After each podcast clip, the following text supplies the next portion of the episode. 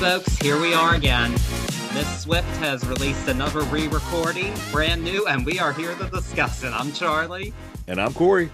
And this week we'll be discussing the brand new um 1989 Taylor's version. Uh already a huge hit. It's already sold a million albums in just five days, which is Mind crazy. Blowing. Mind blowing. And yeah. she's doing it for the right reasons. I love to see it.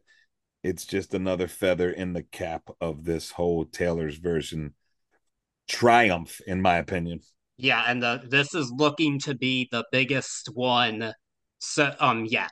And uh but not surprising because 1989 is um such a well-known album to begin with. so, you know, I'll start it off here. It a lot of this is new material to me as far as a listener like the the hits, but was this her most like is this her most popular with with the Swifties? Is this the one? With the this is not what I would say is the fan favorite because it's so popular. Got you. But these are this is like the I think this is the album with the songs that people are going to think the general public is going to think of first when they think of Taylor Swift songs.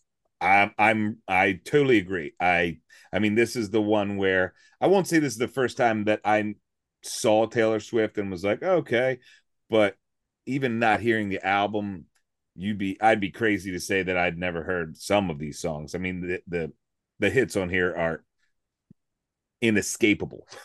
Yes, they and, most and, yeah. Most certainly were. And um this one is kind of in a way the most for me this is the album that's so this album is very special to me because this is the one that made me a Taylor Swift fan to begin with. Um I didn't really like her very much before that. Um, I really wasn't a fan during the Red era just because I didn't care for all the songs I heard on the radio and it just wasn't for me. I didn't connect with it like many other people did. But then um this 1989 album came out and it was 2014 and um I remember Shake It Off came as the lead single. I heard it. I was like, uh, okay, it's I didn't think anything of it initially. I thought it was kind of annoying if anything, but um album gets released, and uh, a substitute teacher at my high school named Cristala, who um, was the daughter of one of my teachers, uh, had said, This is one of the best CDs I've ever heard, and like knowing you, you'll love it. I'm like, Well, I don't really like Shake Up. She's like, no, see, I often skip that song on the CD because it's so out of place. I'm going to burn you the CD.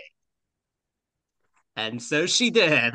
and um, I still have that burned CD. Nice. Yeah, but um, and I had because it was a burn CD, I had a hard time getting it onto my um iTunes, so I just did buy the album on iTunes, and um, yeah, this was my soundtrack to senior year of high school. I listened to this nonstop, and um, it was very special to me because it seemed to be an album everybody was listening to, and people didn't just know the hits off of the radio. Like I loved talking to people about what their favorite songs were, and people would tell me stuff like I really love Out of the Woods or All You Had to Do Was Stay, which th- they were brand new, not singles yet if they were to be singles. Like at that point we only really had two songs in rotation on top 40, but it was a cultural event and it did seem like 2015 was the year of Taylor Swift. And uh I mean, who knew she'd have another peak year like the one that she has this year? So I think yeah, this I, is very full circle. I'm so glad to hear you say that you you had unexpected moments inside of this album because believe it or not, this many years later, that's pretty much my first thought going into this album, not knowing it, I was like, oh man, this is the Shake It Off album. Like, I've loved what she's been doing lately, but this Shake It Off was the reason why I wasn't listening to her, or I didn't think twice to listen to her because it was, I'll, I'll say it for me, it was an annoying song on the radio.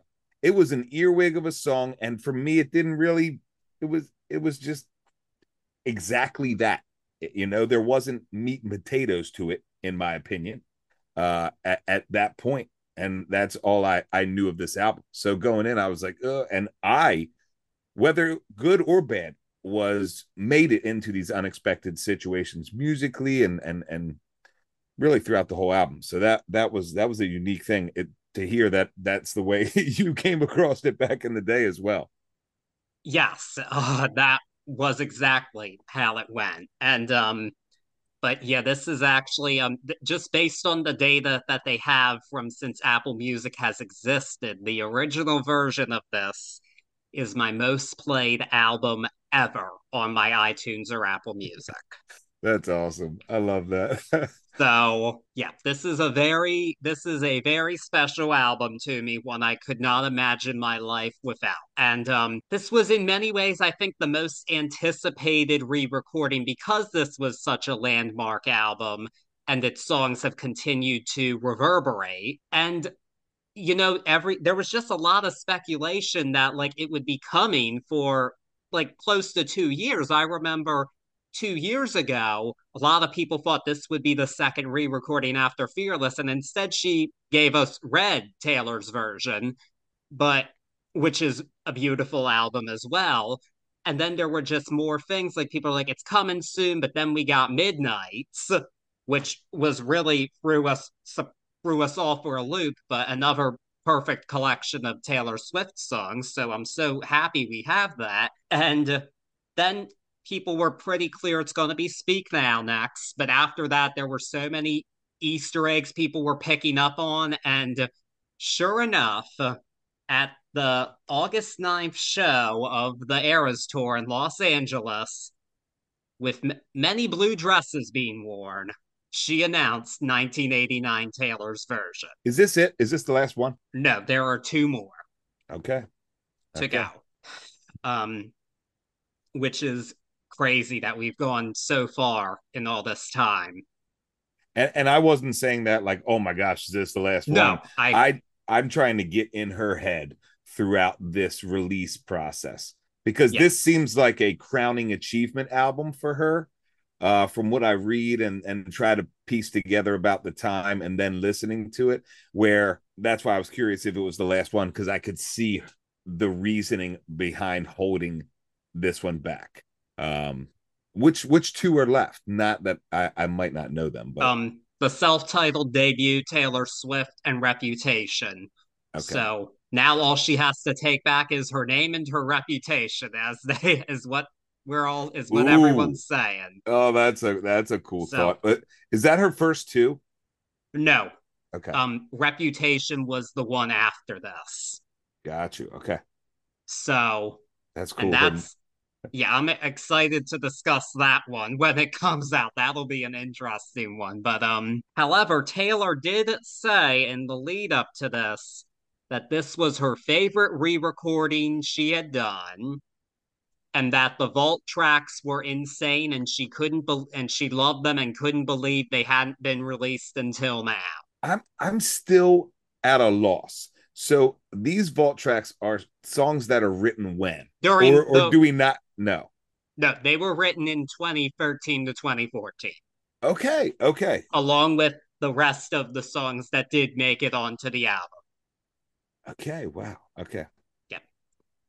So yeah, it is is crazy. In a way, it's very interesting to um have seen them left off in some cases, and uh it's very cool to see them now, though, at the very least. And there's a lot to discuss with them. Oh my and... gosh, there's so much, especially now knowing that and the way I'm getting ahead of myself. Antonoff, man, there's a lot to be said about him during these Taylor versions.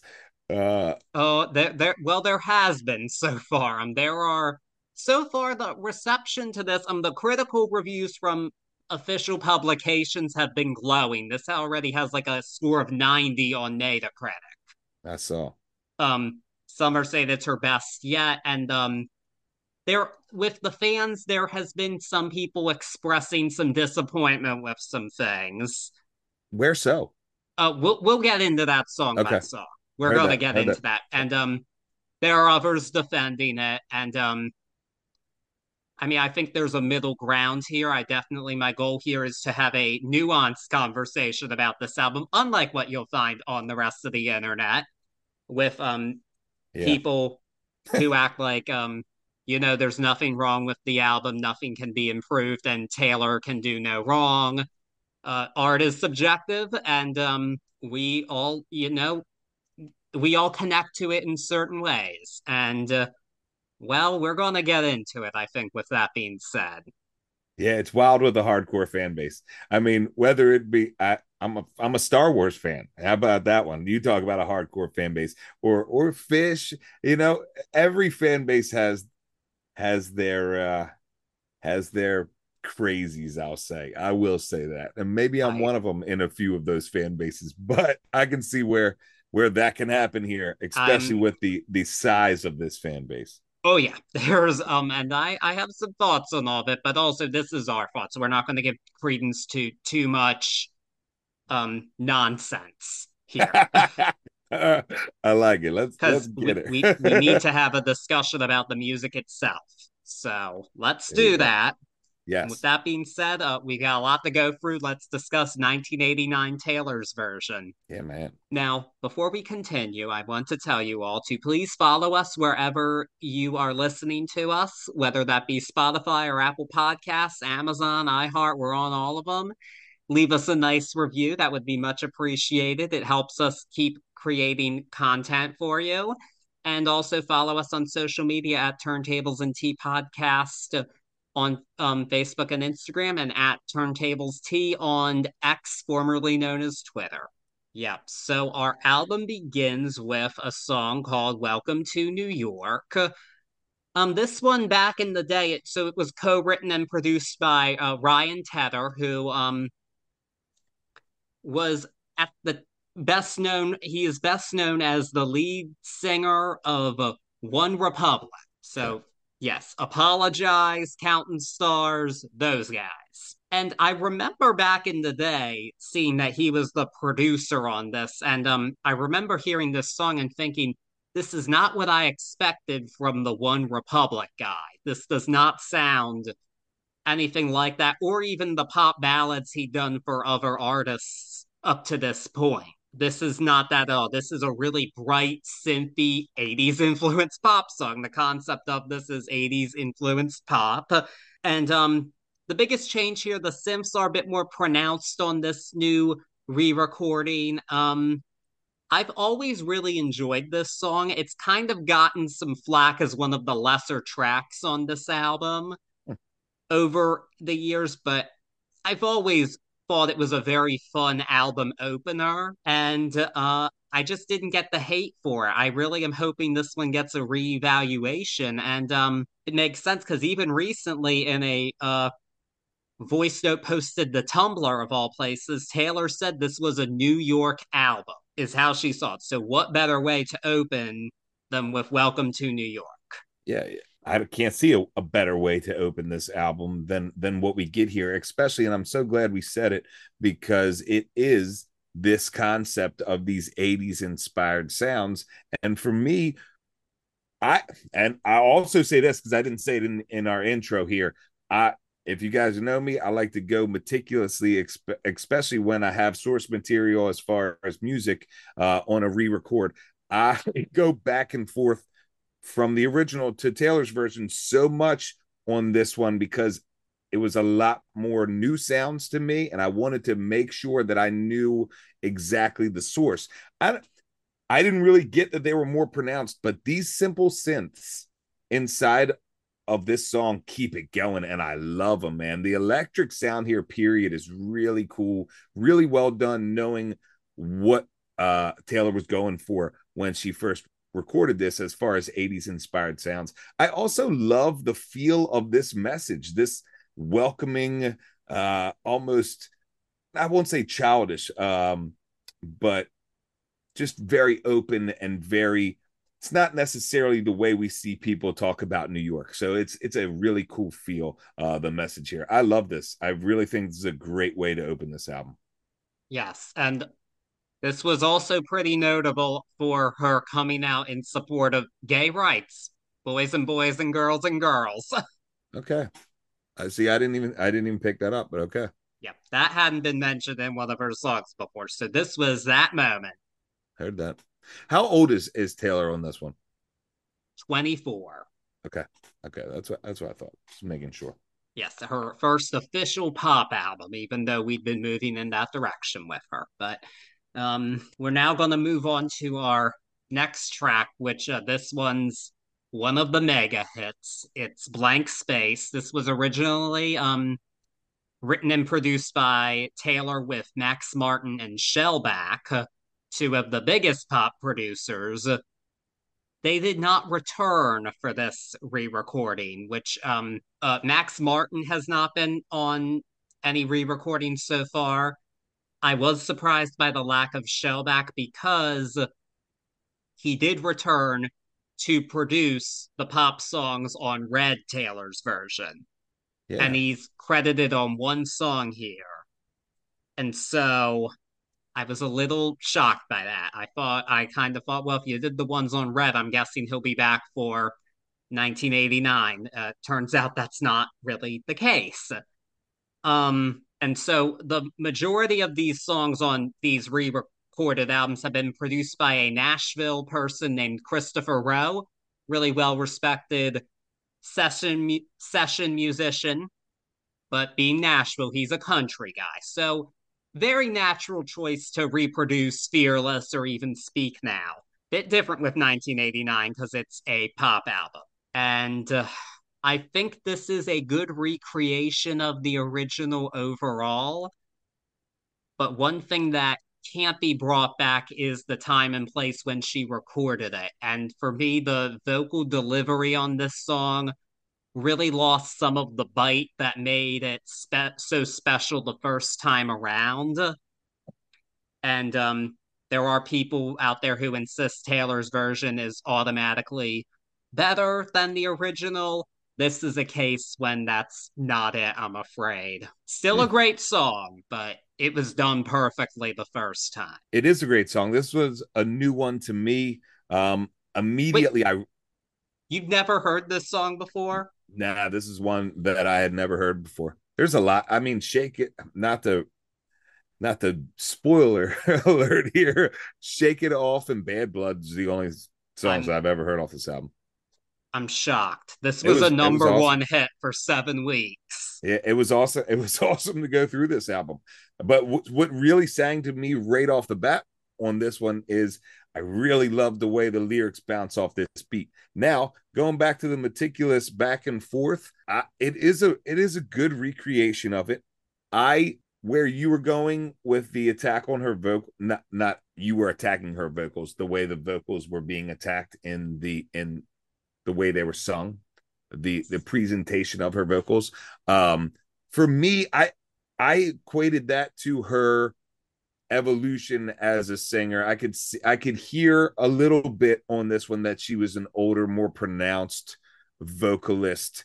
And it was a little for me i thought it was a little bit of the twang of the younger voice gone here which which i enjoyed. Uh, not that i didn't enjoy the younger voice but I, I felt like it was a tad bit more mature in its delivery here. I love the way this this song crescendos uh, throughout, and it really bangs. I, I I jam with this. But as far as a recreation, it's not hundred percent. I didn't know about Rowe as far as um, his countryness, um, but I, it makes it makes a little bit of sense here.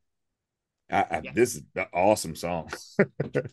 Yeah, this one, and this one was a really important song, I think, in her perception, because this was very much a satirical look at um how the media presented her as this man hungry woman. She was even in the prologue, she mentioned um to this re-recording, she reflected on how just casually dating, she was made out to be she was slut shamed for casually dating like many people in their 20s do. And this was very much a play on that. But she even said there was pain behind this satire.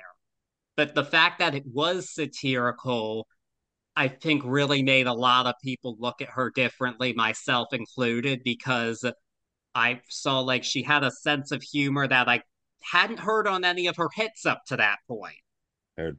And so I think this was a really important song in her evolution and I mean, it was a pop culture phenomenon. The video was huge on YouTube, and there was a very often misheard lyric of of um, Starbucks lovers. I never heard her say that, but a lot of people said that. So that's this that's is wild.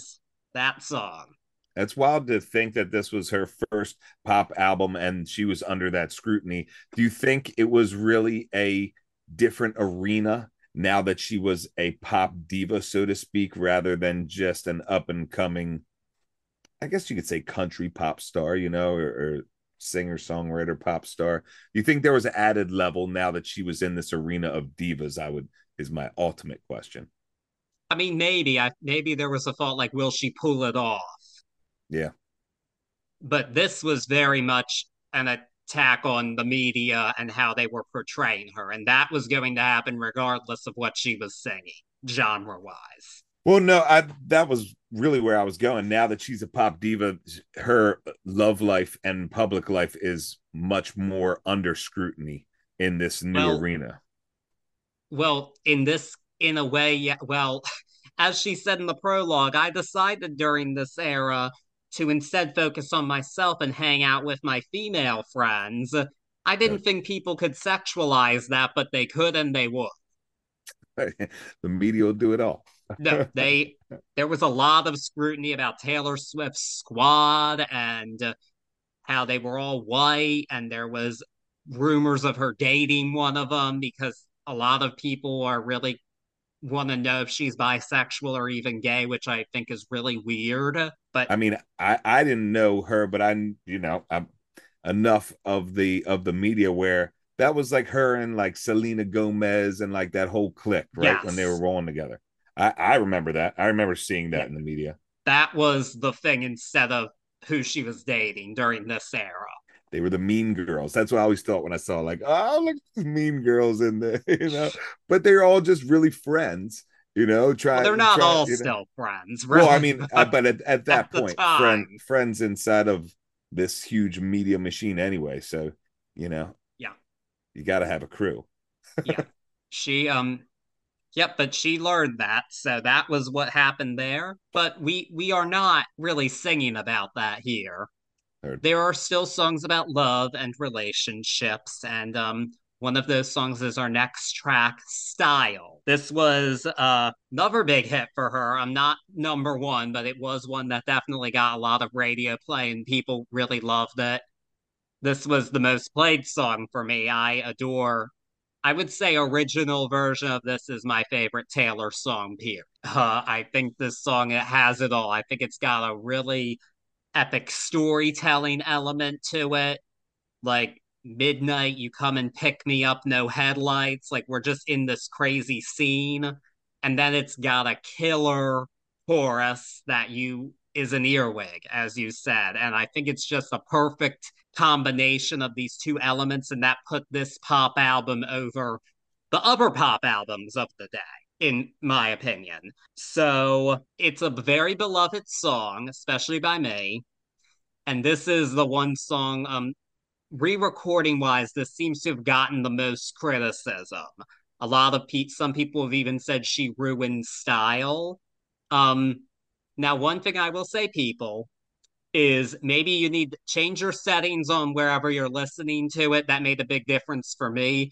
Once I turned the Dolby Atmos off on my Apple Music, this song sounded um, much better, in my opinion. So I think that'll make a big difference in this for you. I don't think it's as well produced as the original was. And again, there is the matured vocal. I miss the old, more dramatic one in this case. And uh, I, she didn't ruin the song. This is still a great song, but I just don't think it's as well produced as it was the first time. I don't think her vocals are even as well produced. Um, I, I think Christopher Rowe was a bit out of his realm on this song because it's such a specific thing. I mean, this riff, that guitar riff was written by uh, Ali Payami, um, who got writing credit for it, and Max Martin, Shellback, and Taylor built the song around that. So this had another layer to it than the rest of the collaborations with these pop heads, I'll call them. And I think this just might have been a bridge too far. I'm sorry to join the thing of the naysayers. And for those of you who don't like criticism of this version and say it's fine or better than the original, we're all entitled to our opinion, and I don't think it is. You're talking about that uh, guitar riff that comes right off the start, like right yes. over top of that bass beat, that I equate to like a Daft Punk uh, style guitar, and I dig that. That's a huge part of this song. You really feel like that's uh, a lot different than the original. I think it was in the certain setting. Gotcha. I think it's much closer to it. For me, honestly, the biggest downfall of this is just the way the vocals are mixed. Yeah, I I had the same notes as I did on Blank Space, where you can definitely hear a older. I, I like how you were saying the less dramatic and and you missed that, but you can you can hear the age in her voice. You can hear the different voice, and that uh, is is a huge challenge. I would have to think for her, regardless, going through this. Uh, this is another one, and and we're probably gonna think I'm crazy the whole way. This one that was new to me, so it was cool listening to it both ways this is this is a really neat song, man. You talk about that earwig refrain, that little naked breakdown right before it is beautiful. I mean, to quote the song, this is a never go out of style type of song, in my opinion. And on top of that, it really the pacing so far on this album is so so spot on and it really starts to in my opinion really starts to shine here because you have this sense of where you are uh, the concept is super strong at this at this point, in my opinion, on the album. So I I, I dig this song. Um, I I can see where you're coming from. I definitely can. Um, but for me, being the first time on this, I, I love both versions. If I had to pick, nah, it, I, I don't I don't even get to weigh in because it's new for me. So just listening back to that, you know, back to back to back, I didn't see too many um glaring differences, but I will agree you can hear an older voice on this one. That that is very fair. But um uh good news for some, the next song is done with its original producer, Jack Antonoff. This was the first album they collaborated on together. And um the first one we heard from them was a little song called Out of the Woods. This was um this was the sixth single back in the day, and by then it really didn't do a lot because what were you gonna do with the song? Everybody knew it by then. But uh, this was definitely the one that interested the media the most because uh, it was pretty quickly picked up. This song's definitely about her um, relationship with Harry Styles from the Red era. Um, because they, they were in a snowmobile accident and there were 20 stitches in the hospital room. That happened on their vacation together. So it was very quickly deduced okay, this is about him. I have this song to me is pure paranoia and I love it. Yeah. And I always have. And usually I would take points off for a redundant chorus, but here it fits what we're doing so perfectly. And I've just always loved those. Oh, oh. I've um if anything back then I got sick of it after it because I played it too much because I couldn't stop listening to it. This has always been a wild track for me. Um I will say again, the vocals aren't quite as dramatic as they were the first time around, but um just what a tune all around. I've always um adored this song and it really does show what somebody's going through when they're in a really intense situation like the one depicted in this song. But she was angrier at Harry Styles back then, I guess, than she is now. So yeah uh, maybe this is just how this album's gonna go but i uh that maniacal refrain is so awesome man there's another one uh call me crazy just this is another one that i i wasn't up to I, hadn't heard before. Like I said, it, more acceptable just, than not having heard blank space. Well, I, I mean, I, I, put it all out there. It was "Shake It Off" and "Bad Blood." That that's all I've ever heard. I shouldn't keep repeating myself, but this one is so cool. That maniacal refrain it just adds anxiety. I love that you said that. It that "Are we safe yet?" out of it is is so perfect. Um, for me, again, that vocal is a mature vocal, but my opinion here is it seemed as a first time listener that her voice is perfect now for the song that she wrote in 2014 where i think you hear that drama as a first time listener This time around, I hear more of a tiny, tiny bit of her reaching for this song. And I feel like now it, she's not reaching on this song anymore. This is a very close to perfect song. Uh, it's really, really well done. The heavy drums, that anxiety based refrain. This is a cool story and it's really told in this super awesome way. Um, hats off to Antonoff on this one. Hats off to Swift. Just both really the composition and production period through this whole song. It's very close to perfect in my opinion. Um, and it's a solid pace still. This this is a solid excuse my language, is a solid fucking album so far, and I'm I'm really blown away. Um, especially thinking for some reason, again, uh, not for some reason, I'm going back to that thought of all I knew was Shake It Off and Bad Blood. Um, so this is whew, close to perfection. I'm sorry, I'm rambling on this, but it really is. I'm I'm super excited about this. There was so much more than we anybody could have realized. I think. Um, and this one was one of the songs um, on the original Target edition of this album. There were some voice memos for the creation of some of the songs, and this was one of them. And she said basically Jack Antonoff sent her a track, a completed backing track, and she wrote lyrics to it. I can see that here because ah, that oh, it's so beautiful, man. I'm just gonna keep repeating myself.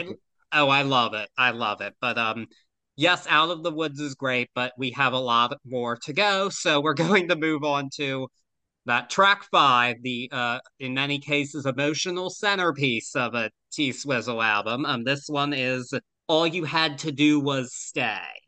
Um, this one I will say, uh, for a track five, it's kind of an oddity in the whole track five because um after the two preceding albums where track fives were Dear John and All Too Well, these very long, rambling stories, but appropriately dramatic. This is a under four minute pop song. And I mean, it's a sad breakup tune, but it's very upbeat musically. Um, this one for me, originally, I would say this was one I skipped sometimes, um, just because there were other songs that I liked so much more. I wanted to go back to like style and out of the woods. But a couple people told me this was their favorite song on the album back then. So, you know, it just um I don't think this is one of the top songs here, but I think we're this is such a solid album that on another release this would be a high point. Cuz it's just very well constructed as a pop song. It is a heartstring tugger, and I think it sounds good here too. Um, it's a very solid Taylor Swift song for me. It's not quite on that next echelon, but I do like it. Maybe it's the new Swifty in me. Maybe it's just this music that I've never heard before, and and I'm vibing on it. This one, without an, any spoilers, was up there for a contender for my favorite song on this album. I am in love with the way this composition handles the word stay all the way through. It is amazing. It is, oh my gosh, it's top tier composition. I'll, i have genius in my notes. I try. I feel like I say genius too much in our podcast. Genius composition here. I, I I'll let it out. Uh, I I love the way it's handled and how the word is just it drives the song. The eh, oh my gosh, it's such the drama's here, and I love it. Oh, yeah. I love these contrasting happy uh, to a story that's not so happy. Um, I, I, love how we do that. Uh, we've seen that a lot lately in all types of the music that we've been going through, but here it's just it's really, really, really well done. I I I, I, I I've been singing this one all week around the house. I, I jam on this song. It's really, really cool song. It is indeed. It's another earwig. This album's full of them, if you can already tell. I mean, hats off to Antonoff. I've been singing this. This isn't an Antonoff song. No, see, I I I, no. I give this whole album almost to him. So is this back to Rowe? Yeah, this is back to Rowe, and um, oh, hey. this one I think was very well done. This one I think was was perfect. I don't have any um like anything to take away from it. It was originally a Max Martin song. Heard that. But um that man with his 25 number one hits, he's pretty in demand and uh probably wasn't interested in coming back to re-record songs he'd already done before. well, hats off to Rowe on this one because this fit. No, Perfect. this one, uh, very job well done here, Chris. Very, very well done. So, yeah, good stuff. And now we are on to uh, one of the two songs you knew, and um, the somewhat misleading lead single back in the day, "Shake It Off." Um, which yeah, it is a bit oddly placed here at track number six. And usually a lead single is usually like towards the front of the album, but not here. Um, this song, yeah, it was inescapable. It was on all the time. Um, it grew on me back then. I ended up finding myself really enjoying it. Uh, my biggest critique of it was I don't think it's very 80s sounding.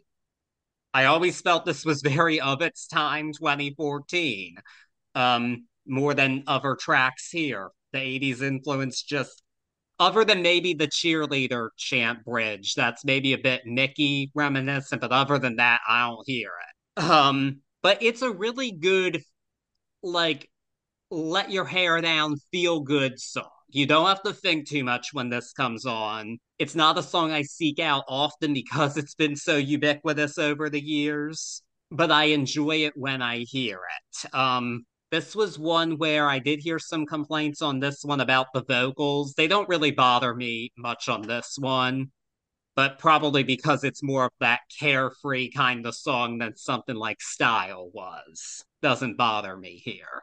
Yeah, her attention to detail on the vocals is crazy though, man. This is one of the ones that I was especially because I had heard it before that I was back and forth like, all right, what's different? Let's see where where the differences are. And I mean, down to the chuckle and the whole nine, she's really her attention to detail is is stellar. Um, this in the album, it's it's weird, man. The first time hearing it inside of this album, it doesn't necessarily take me out of actually, it doesn't take me out of the album. And you know what? Maybe the Mickey is the silver lining playbook for this one as far as how it fits in the 80s. I guess my only grief is that it doesn't. Uh, it doesn't fit in this 80s vibe. It contrasts the album well. It ends up where I thought this was an annoying pop song when I first heard it back in the day. I'm not it, it's it's a it is what it is. It's an anthem, it's an earwig, it's a cool pop song.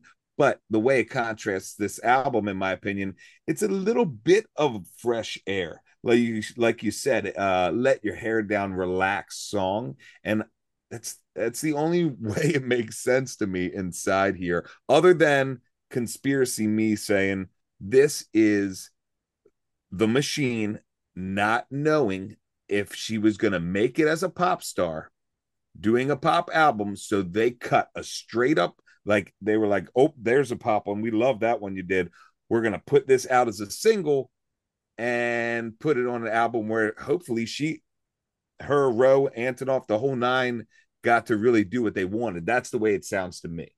Um, well, this was it, another Max Martin song. Okay, uh, M- Martin as well. So, but I'm saying, regardless, the machine pushing out a pop song is the conspiracy. I, me, I don't think so because there had already been pop singles with Max Martin at this point. But I'm saying not with Taylor Swift, you know? Yes, there had been with Taylor yeah. Swift. Okay. Yeah, they did. I knew you were trouble and we are never ever getting back oh, together. Never ever. Uh, um, there were, wait. I mean, there was doubt about this album internally, but I mean, I don't think there was much doubt that there would at least be some attention to it because Red certainly had big pop hits on it. Well, that makes me happy. And then it's a nice breath of fresh air here. Yeah. because we, we are back to more high stakes stuff with our track number seven. This was the second originally produced by Antonoff track. Um, I wish you would.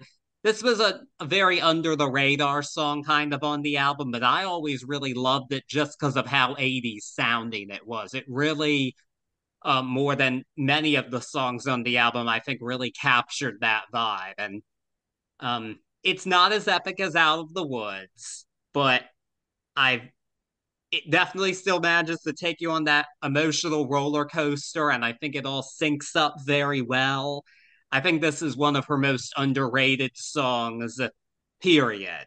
Um, and like some people say, it's one of the weaker songs on the album. No, it's really not. It's a banger.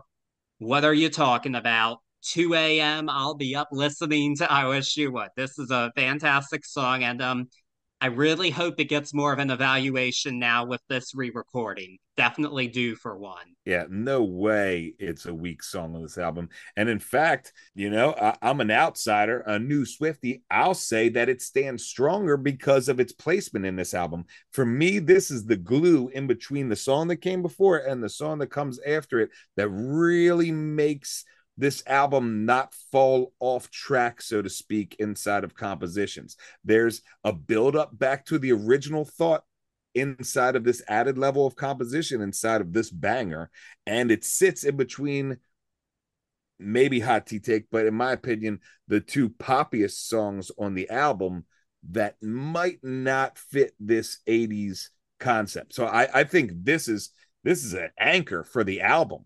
Uh, so far away, in my opinion, from a a weak track or the weaker track on the album. This is a it's a good song. Yes, agreed, complete. Total banger. I loved it then. I love it now. Yeah. But now we are on to that um very poppy song, which is Bad Blood. Um, so this one I actually, even though I wasn't really following Taylor Swift, I remember hearing this song before 1989 was released in tw- about this song before 1989 was released in 2014 because um Taylor Swift made some headlines for saying I have a new song on this album called Bad Blood and it's about a issue I had with another female artist who went out of their way to sabotage me. And uh, that did get people talking, and people pretty quickly deduced that said female artist was Katy Perry because a few of the dancers from Taylor's Red Tour ended up abandoning that tour to go on Katy Perry's Prismatic World Tour. Oh, really? Yes. So that's okay. um that's the drama there. And at the time I thought, okay, this is kind of silly. And also I went to the Prismatic World Tour and it was quite a show. I was like, yeah, they're going to go to the Katy Perry show. That's a wild show. like it was a wild show because that's what um she was doing. And so I was like, this that's so stupid to write a song about this woman so petty. And then of course I heard the song and I loved it. It it's an earwig. Um and you know, that petty part of me just can relate to this, you know, like, yep, now we got problems. I don't think we can solve them. and uh, all that good stuff. Um, but this was uh, definitely an example of I liked the song before it became a hit because when it was did go to it became a number one hit because of a remix with Kendrick Lamar. And I didn't like it as much. And not because of Kendrick Lamar. I just felt like it was really overproduced and clunky and then overplayed. And so I was pretty over bad blood after that. Um, I did it did have a bit of a renaissance for me this year at the Eras tour because I did get to witness the most viral performance of it where Taylor yelled at a security guard in the middle of it.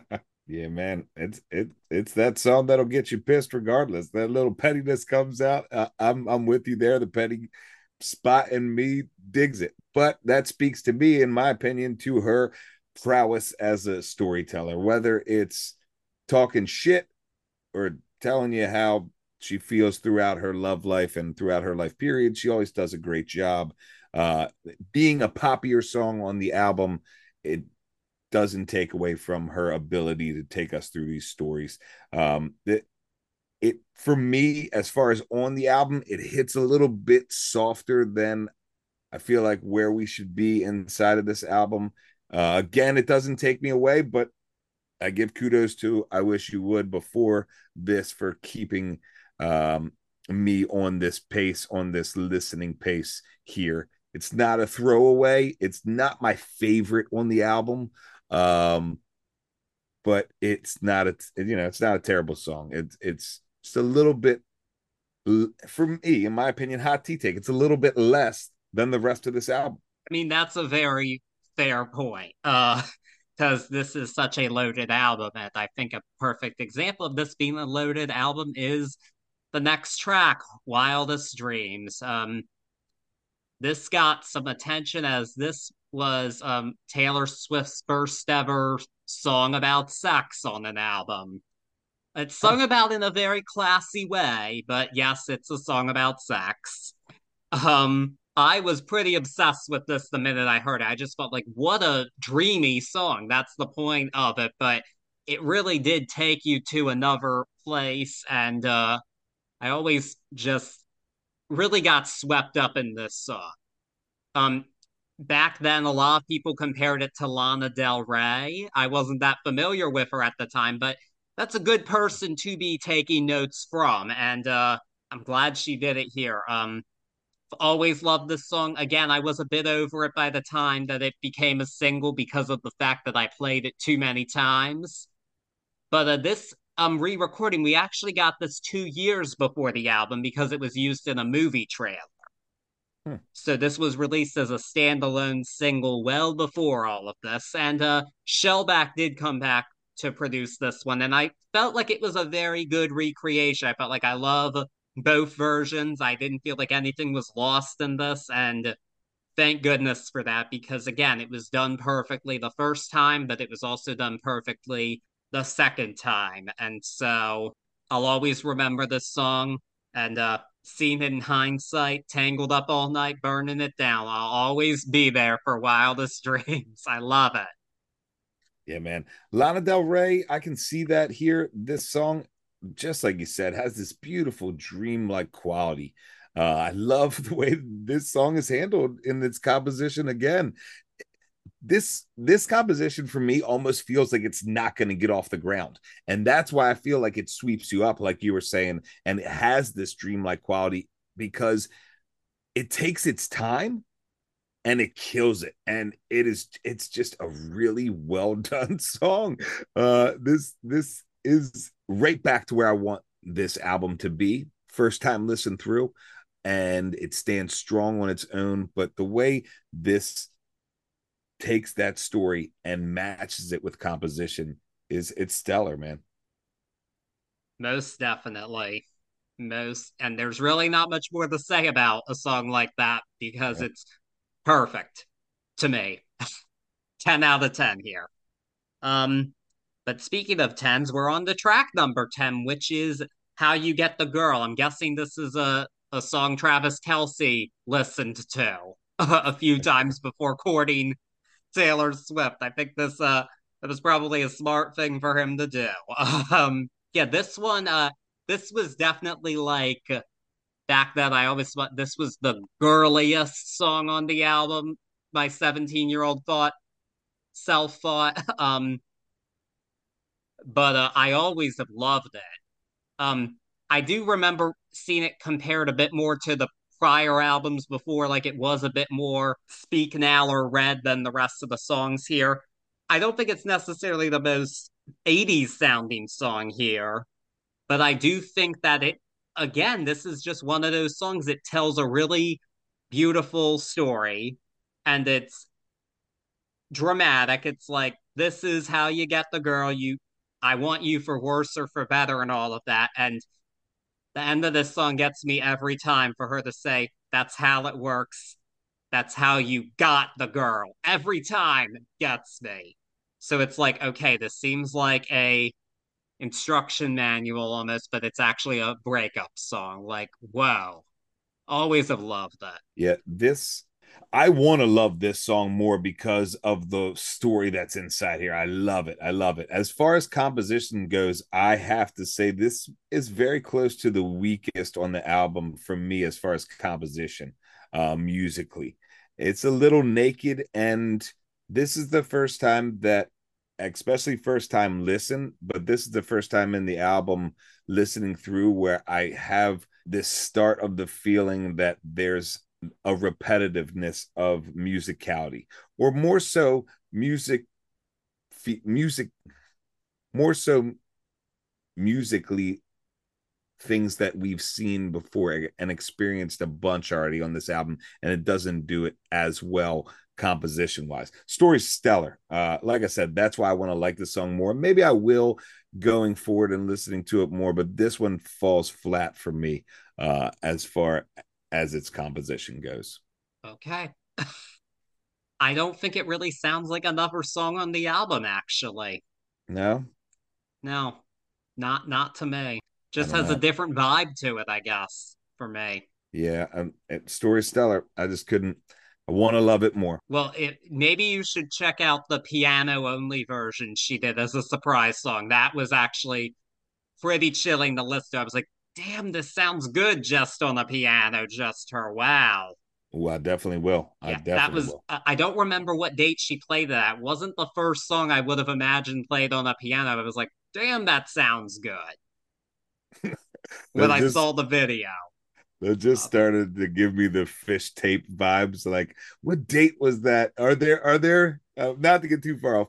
Are there people out there recording shows and and doing? uh There's like, a lot of live streams people do of I it. love that's it, the man. I love new it. equivalent. But there, there's a concert movie, so that's the True. ultimate archive, and it's not a crappy live stream. So I'd go. much rather revisit that. But um even if it cut a few songs. But uh speaking of the Eras tour, the next song on the album was actually my surprise song on the piano at the show I went to. This Love. Uh it wasn't my first choice for a surprise song, but I wasn't expecting my first choice because I saw she already did it.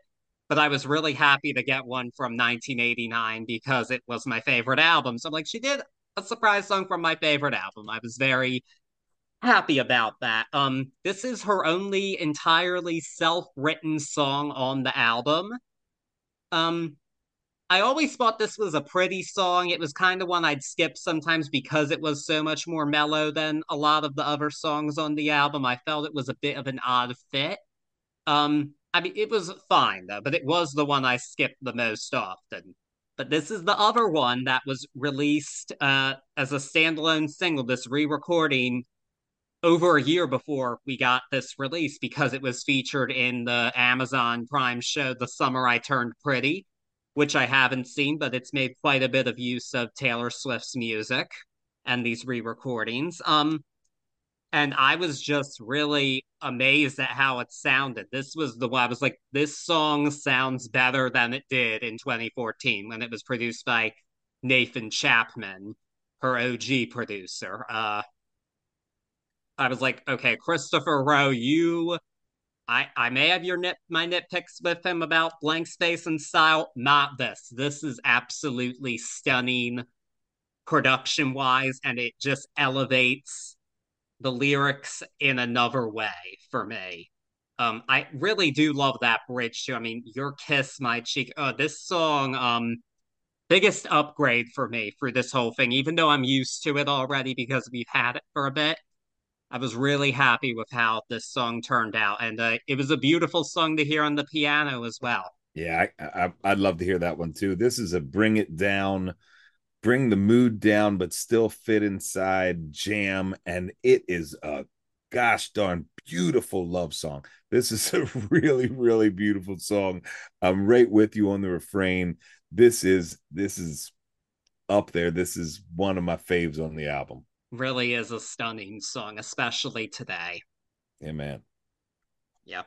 This love is good all the way. No, no, this love is bad when it comes to this tune. um, and uh, we are going to make it a bit more upbeat, but we're not going to go back to where we were. We are going to keep it going in the more mellow thing with our second Ryan Tedder song, "I Know Places." Um, this was definitely uh, pretty quickly interpreted like this is definitely about like the paparazzi following her and her relationships. But what a beautiful way to write a song like that. This is no piece of me style kiss off. This is like i know places we can hide. Um i've always really dug this tune. Like i just love that loop uh, uh, i uh, uh, uh, i. Always loved that. And i just always thought it was just that attention to detail in the lyrics that marks so many of her best songs. This is another song I consider to be pretty underrated in the grand scheme of Taylor Swift songs. This is a bit more Ryan Tedder like that I would expect, considering he's the guy who produced Beyonce's Halo. This is definitely closer to that than Welcome to New York was, but it does also have a sound of its own. And uh, I love that piano line and just what a great sing along chorus. I know places we can hide. I remember my freshman year of college, the guys who lived next to me, we all shared a bathroom. I remember hearing them play this song. I was like, yes, they like I Know Places. So do I, because it's such a great song. Yeah, man, it is. This is a great song. It, um, it's not my favorite of hers vocally on the album, but it, it's really well put together. Stories told. It does have its own sound. Hot tea take for me on this one is, I wish this one fit the album better as far as the '80s cohesiveness. Um, but that's that's a hot tea take nitpick right there. So it is a it's a really well told story I just wish it it fit a little bit better as far as cohesively on the album. I mean, at this point in the album, I um, at least for the uh, original standard edition, I think the '80s theme is kind of missing at this point in time. I've never considered this a concept album because it's it's a pretty loose concept to begin with, '80s influence pop, and not every right. song fits it. But you know what? When a song is good, a song is good regardless of what it sounds like. And I don't think there's a, many better examples of that than the original closing track of the standard edition, which is Clean.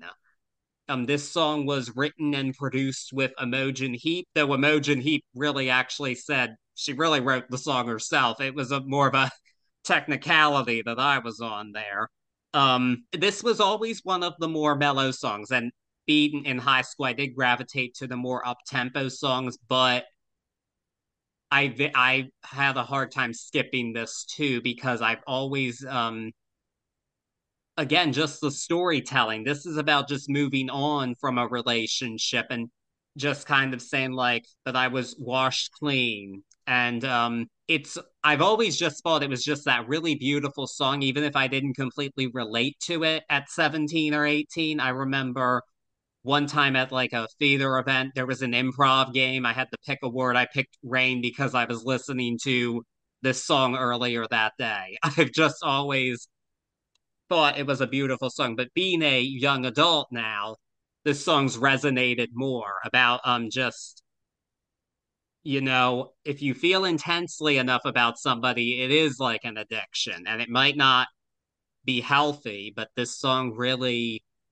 exemplifies that, and especially because it's from this other place, like gone is any trace of you. I think I am finally clean, and especially that bridge. It's ten months sober. I must admit, just because you're clean, you don't miss it. Um, but I won't give in. Uh, just such a beautiful song that I found solace in, and this was when I heard there would be a piano surprise song at all the Eras tour shows, this was the one I really wanted at mine. I was really disappointed when she did it before my show. Uh, so I didn't get to hear it. I was a little mad. About, I got over it, but I was a little mad about. I'm very jealous of anybody who got to hear her do this live because um, this is one of her very best songs. Period. I think. So th- I'm with you. I'm with you. I I didn't realize. So this is the end of the original cut of the album. This was the final track. Yes, this was it, the closer. It it's perfect. In my notes, I have think it would be better two songs down the line, but I didn't realize that that was an extended cut um, going into the next few tracks. It's a great closer. Oh my gosh, clean and washed away especially everything she's been laying down on this album so far. This is a really, really well done song. I'm ecstatic. I don't know if you can tell I'm ecstatic to hear that this was the album closer originally because it makes so much sense to me as that really final piece to put on this album. Uh, I dig this song a lot. I really do. Yeah, I cannot think of a better even with all she's done since then, this is still, I think, the best Taylor Swift album closer. Yeah. For me. Always, I can't imagine that ever changing because this song is amazing. Yeah, um, she's such a great storyteller, man. I know, yeah. but like just to have that as the ender, we always talk about this. This is something we talk about every single episode. This closer is huge, and sometimes you know we we talk about where it'll give you a hint of where they go musically, but I love this fully encapsulating thought as a closer. It really hats off. Hats off, girl. Yeah. This was not a sign of where she would go musically no. after this either. But yeah, that but I love um, it still the same. No, it is a fan amazing song that I can't imagine life without. Um thank you, Taylor, for writing songs such as this one. This is why we keep talking about you because of songs like this, not because of Travis Kelce, because of this. But um, that was the closer for the standard edition of the album. Now, initially there was a deluxe edition. Initially, they were only Target exclusive tracks, but eventually you could buy them separately for purchase on digital platforms and for streaming. Um, and there were three of them. And the first of those is Wonderland. Yep, it's based on Alice in Wonderland. Um, and uh, I, I always um, I didn't listen to this one as much because it wasn't initially on that the whole thing.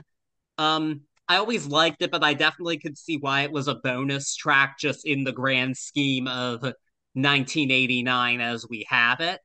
Um, and it is like it's just a bit more of a I don't know a younger thing. Like we have these more evolved songs like Clean to be singing about Alice in Wonderland. It is a kid's tale, but it's still a very neat song. Um and I think it sounds fantastic here, even though it was a, another Martin song. I think Christopher Rowe really did a great job on this song, and I think her um, evolved vocals actually suit this song better because of the fact that she's seen and done more and knows more about like disillusionment. So it hits harder when she sings like "We found Wonderland, you and I got lost in it." Um, so yeah, this is another one. I think it got an upgrade. I really enjoy this a lot. Yeah, it's strong. Uh, not knowing that clean was the end and these were the extras on a first time listen,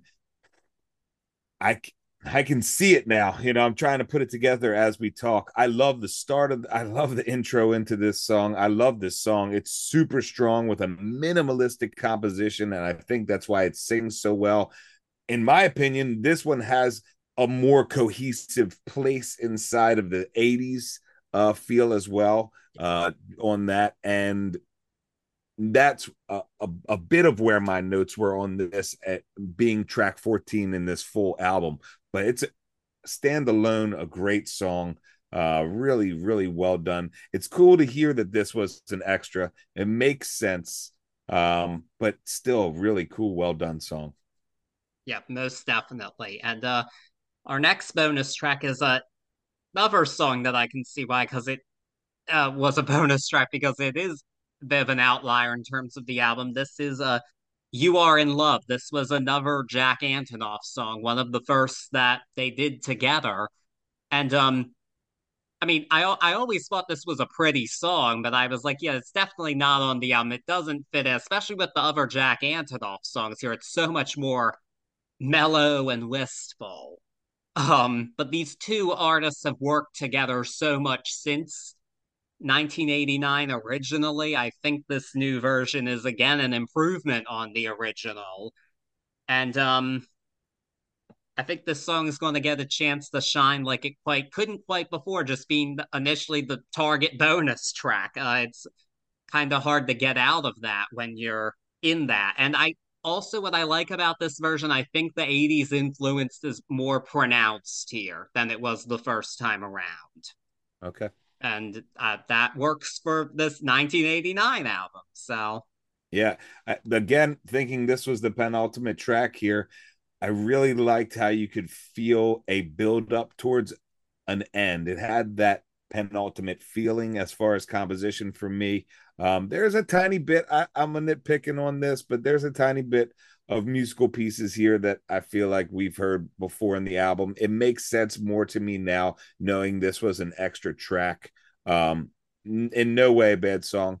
I, I'm living proof of it can shine more, not even knowing it was a target bonus track and, and having it here. I think it it really fits uh, and is a, a great build up to what I thought was the end of the album. Yeah. Um, yeah.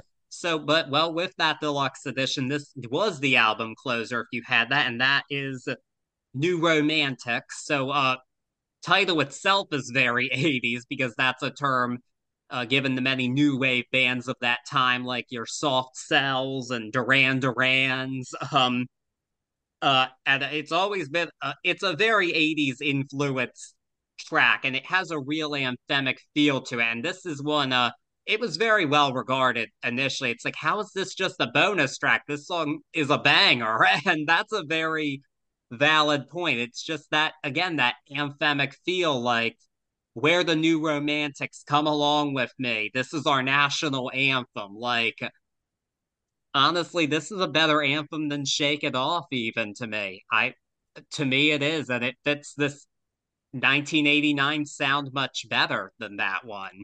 Um, and it was actually a single because it was such a well-regarded song. It didn't chart that high because I think it was just so late in the album cycle by that point. But it's always been a beloved song, and there are people nitpicking about the ah ah ah backing vocals and how they don't sound as good. I'm not bothered by it personally. I think the song sounds fine, and it's still an anthem and the banger. It's a banger banger. I can't believe this is an, a Target exclusive track. How did this not make the album cut? Is crazy to me. In my notes of I, love not knowing this stuff and listening, but in my notes, I have how is this not a hit single? I mean, eh, you want to talk about, and I know I'm driving it home here, and and maybe too much, and maybe that's my, a little bit of the not knowing, but this 80s concept, which I'm looking at throughout this, this is the stick in the landing ender, is where I was thinking for this album, and it kills it 80s style. The drums, I mean, this is a let it all out anthem, and it's one can't believe it's a, uh, a target track. Two can't believe it's not really the ending to this album, and three can't believe that it's not just this giant hit for her that again, I'm with you on the shake it off. If this was stuck up in shake it off, I feel like it could have changed the the course of of of Taylor as we know her. As far as if that's the one that bangs through, I don't know if I'm like, man, that's an annoying anthem. You know what I'm saying? Uh, so anyway, long story short, great song, really, really cool song.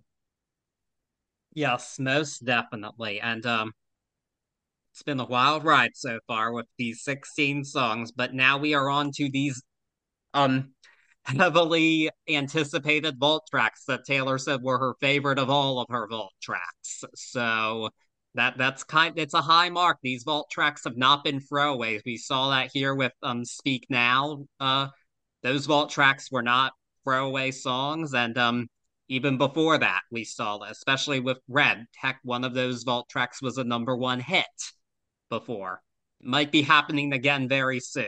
So, um, with one of these songs. Um, so I, I just love that with each of these albums, we get like a mini EP of new songs. Yeah. That's the most fun one. And I have to say, personally, I was really excited for these Vault songs because I'm like, yeah, this is my favorite album. It's the one that made me a fan. I'm really curious to hear what else she came up with during the sessions for this album because I love what we got so much. And um was it turns out mostly more work with Jack Antonoff, but from this 1989 song, the first of those songs is Slut, which has an exclamation point at the end and is in quotation marks. And um there was a voice note posted to Tumblr recently. I haven't I didn't even know people still use Tumblr. That's so high school to me, but um and she said this song was inspired by the same thing as Blank Space. It was them making her out to be somebody who slept around just because she casually dated.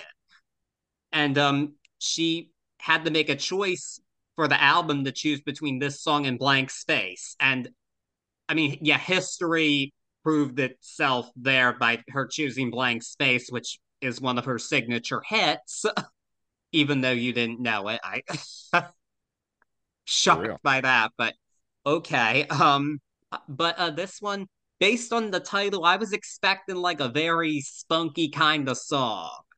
And that's not what this is. This is a heartbreaker. I mean, for her to say like, if they call me a slut, it might be worth it for once. It's like, oh my goodness, you're you just want a relationship and you'll take the scrutiny and be called this name that so many find degrading.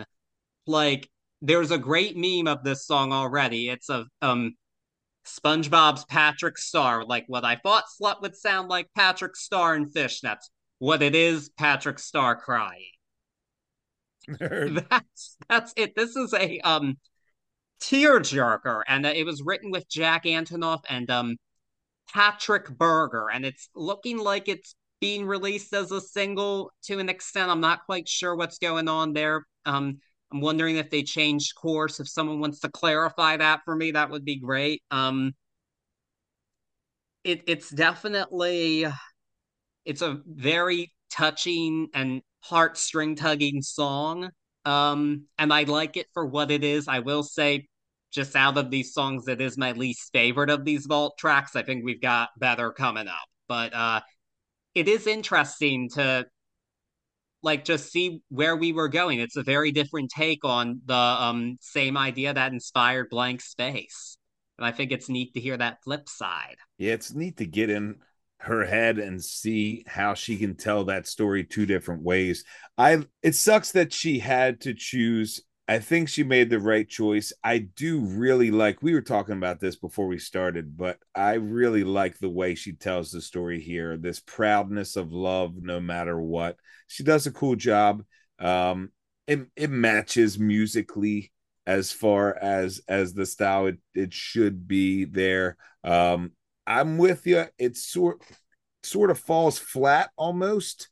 It's um it almost never hits its its peak for me um musically, but I really like the way she told her story here. It's so cool to see these these different ways uh especially from an artist of her caliber. Yes. Yes it is. And now um we have our next vault track. This one I was speculating a bit about last week. Um, Say Don't Go. This song was co-written with Diane Warren, uh, somebody who came up a lot on my Cher podcast, and uh, in general, really uh, many of the biggest movie soundtrack ballad hits of the 1990s written by her. This is the lady who bought us How Do I Live and I Don't Want to Miss a Thing. Really? So I was, yeah, that's Diane Warren. So, okay. um, a very accomplished songwriter and she did write some 80s hits but i was when the credits came out like the day before the album's release i was like wait diane warren is writing a song with wrote a song with taylor swift during the 1989 era i mean i was thinking like i wonder if it samples or interpolates a previous song because um it just seemed like an odd combo to me they weren't two people i put together and diane warren pretty rarely has collaborated with artists um, and writing their songs. The only one I can think of off the top of my head that she did that with was Mariah Carey.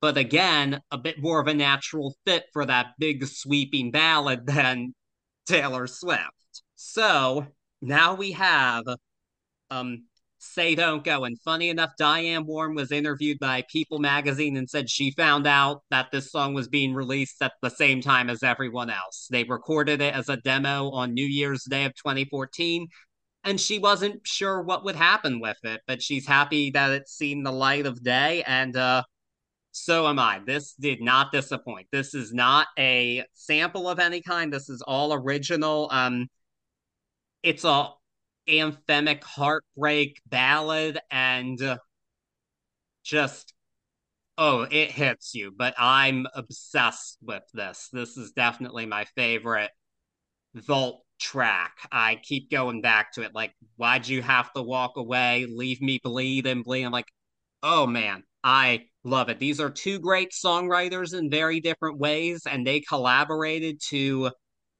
create a really beautiful song that I really hope becomes a single. I want to hear this on the radio. I love this song. I don't have too much else to say about it other than just go listen to it. You're missing out if you haven't. So you're saying you don't like this song? no, yeah. there there really isn't much else to say uh, that you haven't touched on because you you really feel the same way I do. I love this. I love this. It all it has a very anthemic feel to me. I I love the composition here. My favorite part of this composition is these drums and throughout feel to me like falling down or things falling apart and it really adds this extra level to this composition. It's it's wild to see the caliber of songs especially here and this this and another one are are my two favorite vaults but uh it's just it's cool to see the caliber of music that doesn't see the light of day like what these artists are doing and and i'm so glad i'm so glad we got to see this one yeah i kind of can't believe it was left off the first place just because it's with such a number one hit writing person it doesn't make sense i i i'm very intrigued why yeah, I uh, I am too. I actually I feel like this kind of fits that. I mean, not that nothing against all you had to do was say. I feel like this kind of fits that sweeping epic track five, like Dear John kind of thing, better than anything else here. This is that song. I'm really confused by this. Um, yeah, but I'm really glad that we've gotten it now. I heard that. So thank you, Taylor, for bringing this to us now. Um, but we we have more to go, believe it or not. So that next one, the next is um now that we don't talk. She posted a voice note about this one to Tumblr as well, and she said that um this was one of the last songs written for the album.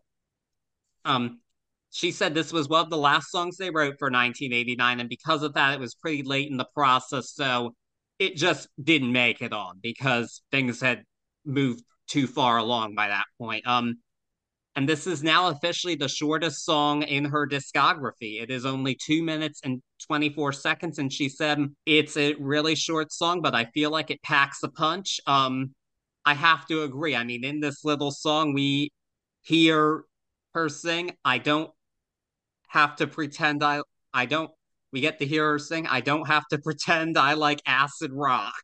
and uh, I mean, just that line alone. Um, I think I know who she was singing about, uh, Mr. Styles, because we we know he listens to acid rock. Um, so it's like, yeah, I think it was, but uh, it's a fun song, but um, I do feel like it ends kind of abruptly, and I just wish there was a bit more to it. It feels a bit unfinished in that regard but I still think it packs a punch. I really like what we got here, and it's I'm kind of getting used to that abrupt end. I felt the same way about Midnight Rain on Midnights, and now I love that song. So I think it's just I got to get used to a bit. Yeah, this is. I mean, knowing that this is the shortest in disc- uh, discography was cool to find out reading that. But before I knew that, my notes have loved the short thought. I think this is fully realized. I really I I love that she says, you know, it packs a punch, but this is something that we see quite often are these shorter songs, not necessarily from her, just you know, going through albums. We see these shorter songs, and sometimes they aren't these full thoughts. Sometimes they are these almost throwaway tracks. Not so in this case. We're under three minutes, and it it I think it's fully realized. I maybe I'm the only one. I don't know if, if this is across the board, but she does a falsetto in here that I, I am in love with, man. I, I love her vocals in this. So super cool track. Yeah, I completely agree. And um got another um under three minute track with our next song, which is Suburban Legends. Uh, this one actually seems to be the least popular of the Vault songs. Um, and a lot of people are saying it sounds more Midnights than 1989. There's people who think that of all these tracks. I don't really agree because there are those more mellow songs on 1989. And also, Antonoff produced it. Yeah, it might, but is that a bad thing? No, I don't think so. But um, yeah, this one has a lot going on. It's even been called a sister track to Mastermind on Midnights. Um, I just I have to wonder like what is this about? It has a very heavy synth sound to it, but oh, these lyrics are off the off the chain. I mean, I broke my own heart because you were too polite to do it.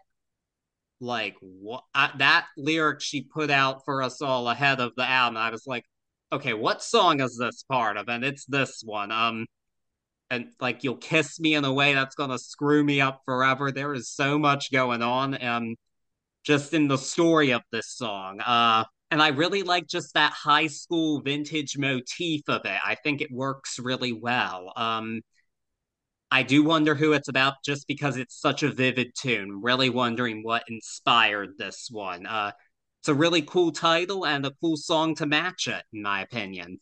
Most most definitely cool song. Most definitely a great one to match.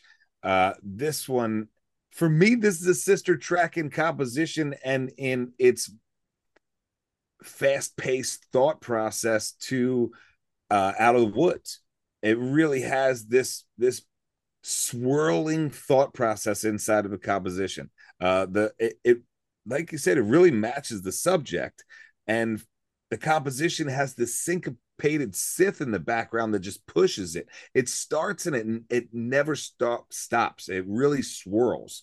Uh, is is the best way I can put it. And I and you know I find that if you thinking of of an old lover of a love lost or just old memories per se, it really sticks the landing on making you feel that. I could see where this didn't get put on this album in my uh in my opinion because it is musically close to out of the woods but this is a really cool song. I dig this. I wonder who she's singing about in this more so because they seem like kindred spirits the way you know we were both born to be suburban legends to be national treasures. I i, I wonder who this one is about but i really love this story. Yeah but uh, he, I may be wondering who Suburban Legends is about, but people pretty quickly deduced who our final song is about. Um, is it over now? Uh, this is the one that's gotten the most attention and for good reason. Um, on her Tumblr voice note about this track, Taylor said she thought of this as a sister song to Out of the Woods, and uh, I wish you would. Really? I there's definitely parallels between this and Out of the Woods. That is uh that is for sure. Um I mean yeah, Harry Styles, uh he back in the day he got the easy treatment in terms of the celebrity exes really. Um John Mayer did not, Jake Gyllenhaal did not, not even Joe Jonas. They got pretty scathing tracks written about them. The angriest we got about Harry was Out of the Woods. Um, but uh, lo and behold, this existed the whole time. and I, I am shook of. Um, this is a very scathing breakup, too. I mean, you search in every maiden's bed for something greater. Like, whoa, whoa, whoa, whoa. But I can't stop listening to it. This is a very, it does have that 80s sound to it. And uh, just there's so much going on there. It's like there's so much to unpack. I just keep going back to it. I I mean there there is no bad blood between Taylor and Harry Styles these days, it appears. But uh Travis Kelce, be careful. we might be getting um oh boy. For her to drop this now, uh I I honestly might the conspiracy part of me wonders if she held this back because it was so harsh toward Xanax. That is my guess. But um, Harry Styles has actually said in interviews since he has no problem with somebody writing songs about him. I Good mean, for him. No, he even actually one of the old One Direction songs even had a line up. You need somebody to write your breakup songs about, baby. I'm perfect for you. like so he uh, and he's made that very clear. Um, not that anybody needs permission to release anything, but uh, I mean, that's my main thing. I'm thinking maybe she thought this was just too scathing, but uh, we do have it now, and I'm really glad because even though it's scathing, it's a great song. I can't see that not being the case.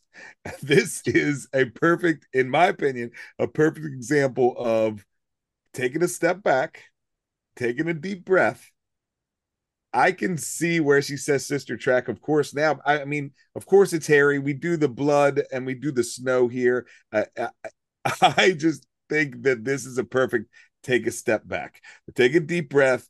Let's do out of the woods and let's leave this on the cutting room floor. I love that she released this later in life. Now knowing that they're they don't have bad blood, because this for me is an ultimate look back and laugh at your young self track and be like, oh man, I and it's smart too. It's a very smart diss track, uh, for lack of better words. It's a very smart uh, run lyrically. It's really well done. I'm glad she gave it to us.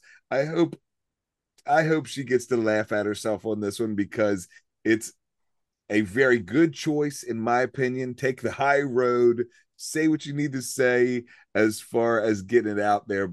You can leave this one, you know, to the private archives and now we get it. Thank you for letting us out.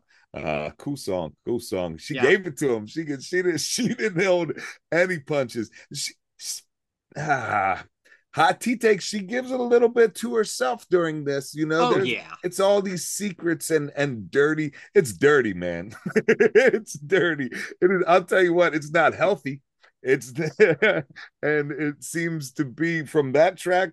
Thank gosh, both you got out of it and onto your own things. But whoo-wee, it's it's a it's definitely a look back and laugh, uh, a young anger in those lyrics. Yeah, um, and I actually I don't know how true this is. I think this song might be getting sent the radio as a single because it's gotten so much attention and streams. I I like the song, so cool. I'm I'm hoping. Don't I just don't want people to run up on it and be like, yeah this is the Harry one that should have been out. Come on now. It's oh, actually no, it's, yeah, a retrospective it, look at yourself. no, it works perfectly as that because this is like this is really off the chain with all yeah, that. And uh yeah, I mean, come on, like Oh with man, with with that context taken out of it, it can, it can definitely be a radio hit. It's a slick song. Yeah. I like how it's put no, together on its own, it's a great song, regardless of whether we're thinking of Harry Styles or anybody. It's a great song on its own. It's like just this wordplay. I mean, let's fast forward to 300 takeout coffees later. She said she'd been waiting to use that, and she found a way to do it. I love it. it. It's really well done. And, you know, I don't usually judge the, uh, the vault tracks with the pacing and whatnot hardcore, but this is a really cool way yeah. uh, to end the album. yeah. You know? But even if it is the single, we still need Say Don't Go to be a single. Just saying. Yeah, man. Yeah, we we, we need them both, Taylor. We need videos for both, please. But um, yeah, there we have it. Is it over now? Um, there there have been two, there are two other editions of this, of course. Um, a de- there's a deluxe digital which ends with a re-recorded Bad Blood remix with Kendrick Lamar. So that's cool that he came back to do it again. Um, oh, wow. and the okay.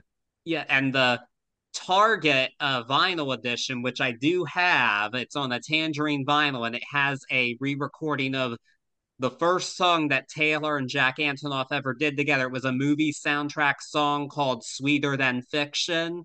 Um, I think it's a neat little song. And again, it sounds better now because they're so used to working with each other. Uh, I just think it got an upgrade. I think it's a cool, neat little track. Um, I mean, on the level of these 1989 songs, no, but a cool track and an important step because it was the first meeting of these collaborators and good for her covering all the bases, getting all her songs back.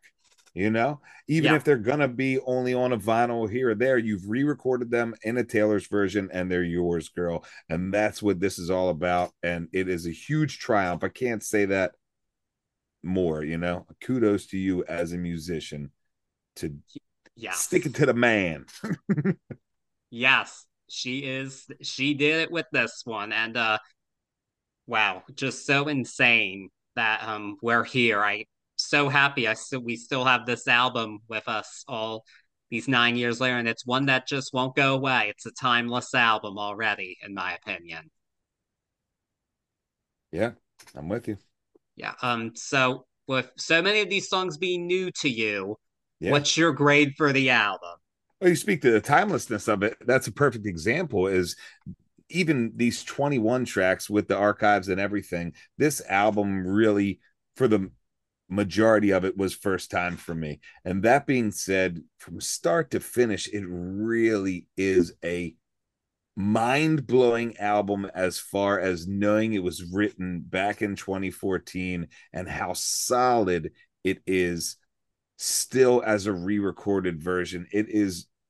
There are masterpieces on this. There, I, I use the word perfect, which is a very rare um adjective that I that I use as far as music goes. This one has tiny little fall offs, and for me, a lot of those end up being the popular songs. But that really speaks to the power of this album, and I said it before the unexpectedness of how powerful this album was going to be. I thought this was going to be a little bit flightier of an album, and it really blew me away uh, composition, lyrical storytelling, the whole nine, pacing.